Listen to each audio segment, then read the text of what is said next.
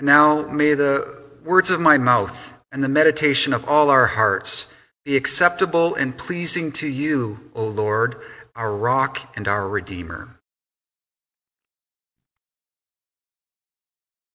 So how are you doing? Let's do a temperature check. How are you doing in your hearts and, and your minds? How are you managing life in these dangerous times? I mean, the stats show that collectively, we Canadians aren't doing so well. Earlier this month, Morneau Shepell, which is a, a leading provider of corporate mental health services in Canada, shared an update of its mental health index. So it provides counseling and care for lots of employees right across the nation, and it keeps track of some statistics. And this index that they keep showed a statistically significant decrease in mental health when compared with pre-COVID nineteen benchmarks. The change represents a current score of sixty-three compared to the benchmark of seventy-five, a sixteen percent drop. And this type of score, it's what the score means to them, to us, is typically only seen in the subset of employees who've had a major life disruption and mental health risk. Canadians, it, se- it seems, are in a bad place these days.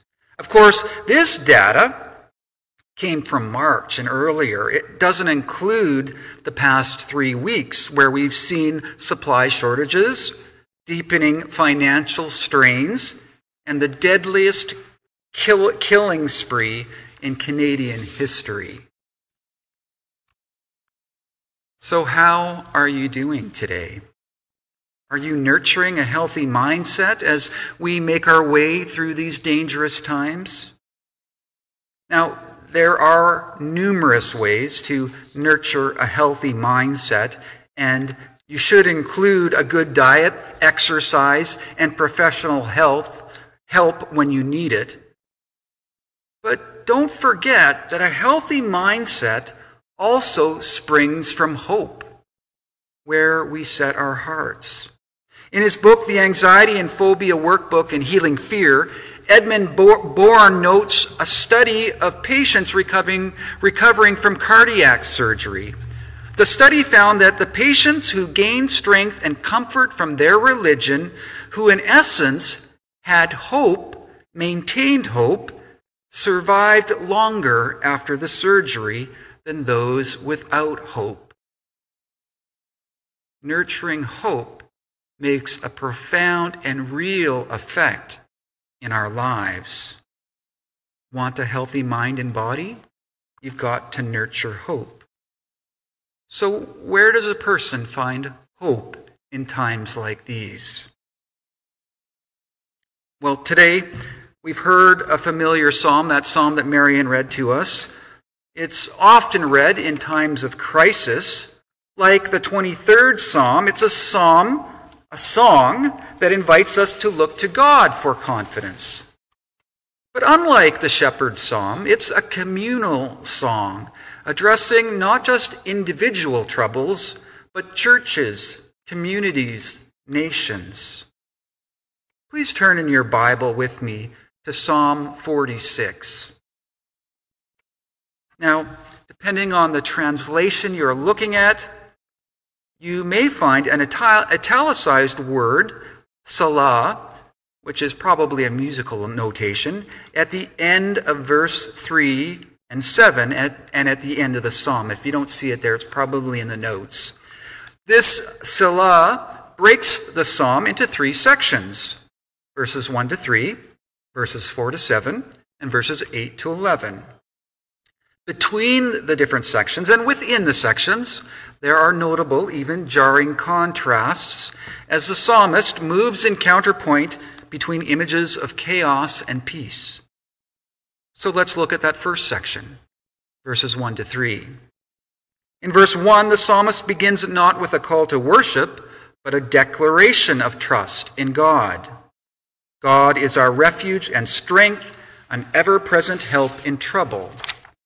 Now you may note that this statement of confidence is unreserved and unqualified, not limited to sunny days. This confidence in God is there for when the world is collapsing, literally falling apart. For we hear in verse two, "Therefore we will not fear, though the earth give way, and the mountains fall into the heart of the sea, though its waters roar and foam, and the mountains quake with their surging." This is vivid language. We, most of us who've been to places like Vancouver and further east, are aware of things like earthquakes and tsunamis and can imagine the terror that this is portraying. But how are we to understand that talk about mountains falling into the heart of the sea? Biblical scholar Walter Brueggemann notes that in the ancient Near East, the mountains in the heart of the sea were the pillars of the earth that also held the sky in place. And so the thought of the mountains and the sea tottering suggests that the earth is about to collapse and the sky about to fall. We're not talking about little tremors. We're talking about the cosmos collapsing. Well, that's even worse than an earthquake. It all sounds pretty grim. And yet, even in that terrible situation, the psalmist has confidence and trust. God is not an escape, but God is a refuge and a help. Our second section begins at verse four and suddenly switch, switches images. Instead of raging waters, we encounter a tamed river flowing through the city of Jerusalem. "There is a river whose streams make glad the city of God, a holy place where the Most High dwells. God is within her. She will not fall. God will help her at break of day." Now, if you've ever been to Israel, you'll find this statement to be rather puzzling. While in Jerusalem, I had the chance to see Hezekiah's tunnel, that underground water channel that, that was cut to bring waters from the Gihon Springs right into the city. But there is no literal river that makes the city glad, like you might find in Paris. Uh, this is poetic imagery. In the ancient Near East, images of sacred places of divine presence often picture rivers running through them.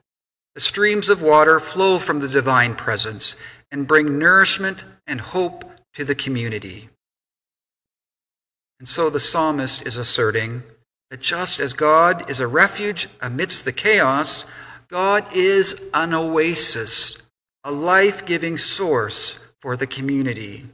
The seas may be surging and the nations may be tottering, yet under God's rule and protection, the community is nurtured with new life and blessed with new strength.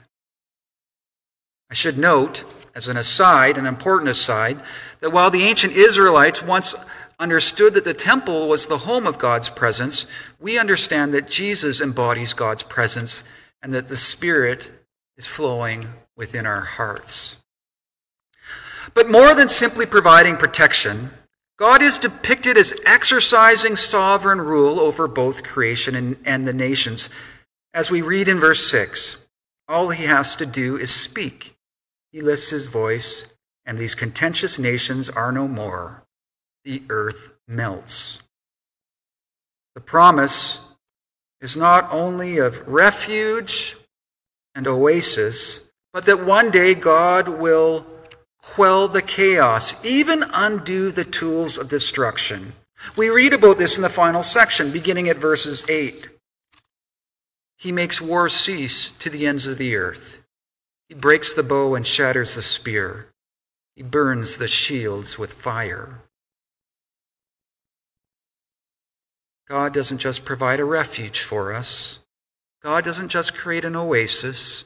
One day God will exercise his unquestionable power over both cosmic and political forces to such an extent that he will unbuild the very technology of war. So what is our response to this reminder and this promise? How do we appropriate it? How do we welcome it into our hearts, our lives? Well, we are called to be still. One commentator notes that most usages, usages of this phrase are pulled from outside the context of the psalm and refer to stillness along the lines of relaxing or quiet meditation. Now, those things may be helpful, but what the kind of stillness this psalm is referring to is more like the sound of a parent sharply correcting his or her fidgeting child. Be still. Stop being anxious. Stop this endless worry. Trust in the God you know, the God who has promised to care for you through all of these difficulties.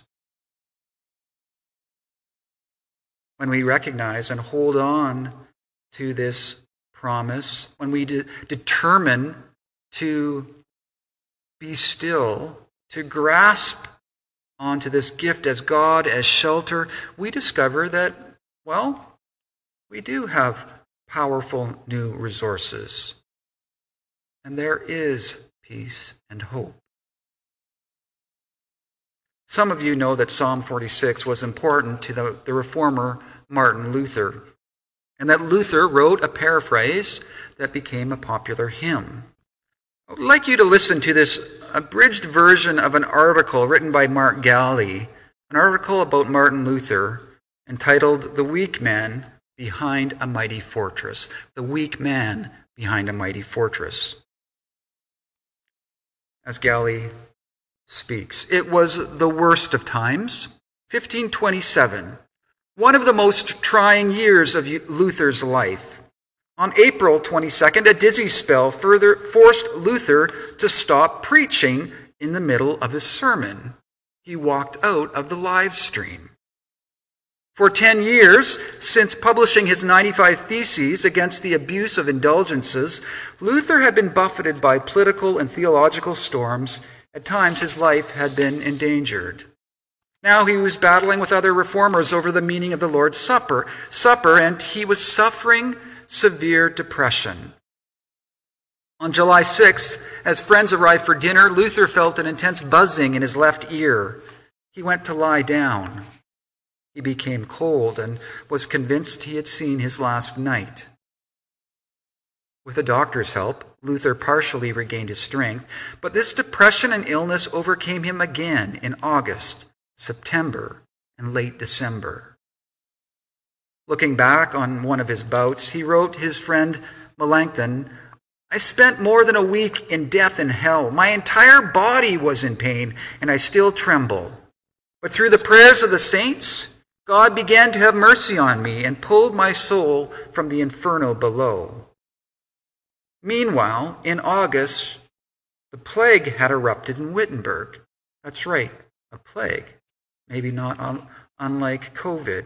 As fears spread, so did many of the townspeople. But Luther considered it his duty to remain and care for the sick. Even though his wife was pregnant, Luther's house was transformed into a hospital, and he watched many friends die. Then his own son became ill. Not until late November did the epidemic abate and the ill begin to recover. During that horrific year, Luther took time to remember the tenth anniversary of his publication against indulgences, noting the deeper meaning of his trials. Sometime that year, Luther expanded that thought into the hymn he is now most famous for. Let me read to you a verse from that hymn. "And though this world with devils filled should threaten to undo us, we will not fear, for God has willed his triumph, his truth to triumph through us. The prince of darkness grim, we tremble not for him. His rage we can endure, for lo, his doom is sure. One little word, word will fell him." Well, may this be true for us as it was true for Martin Luther. And to God be the glory. Amen.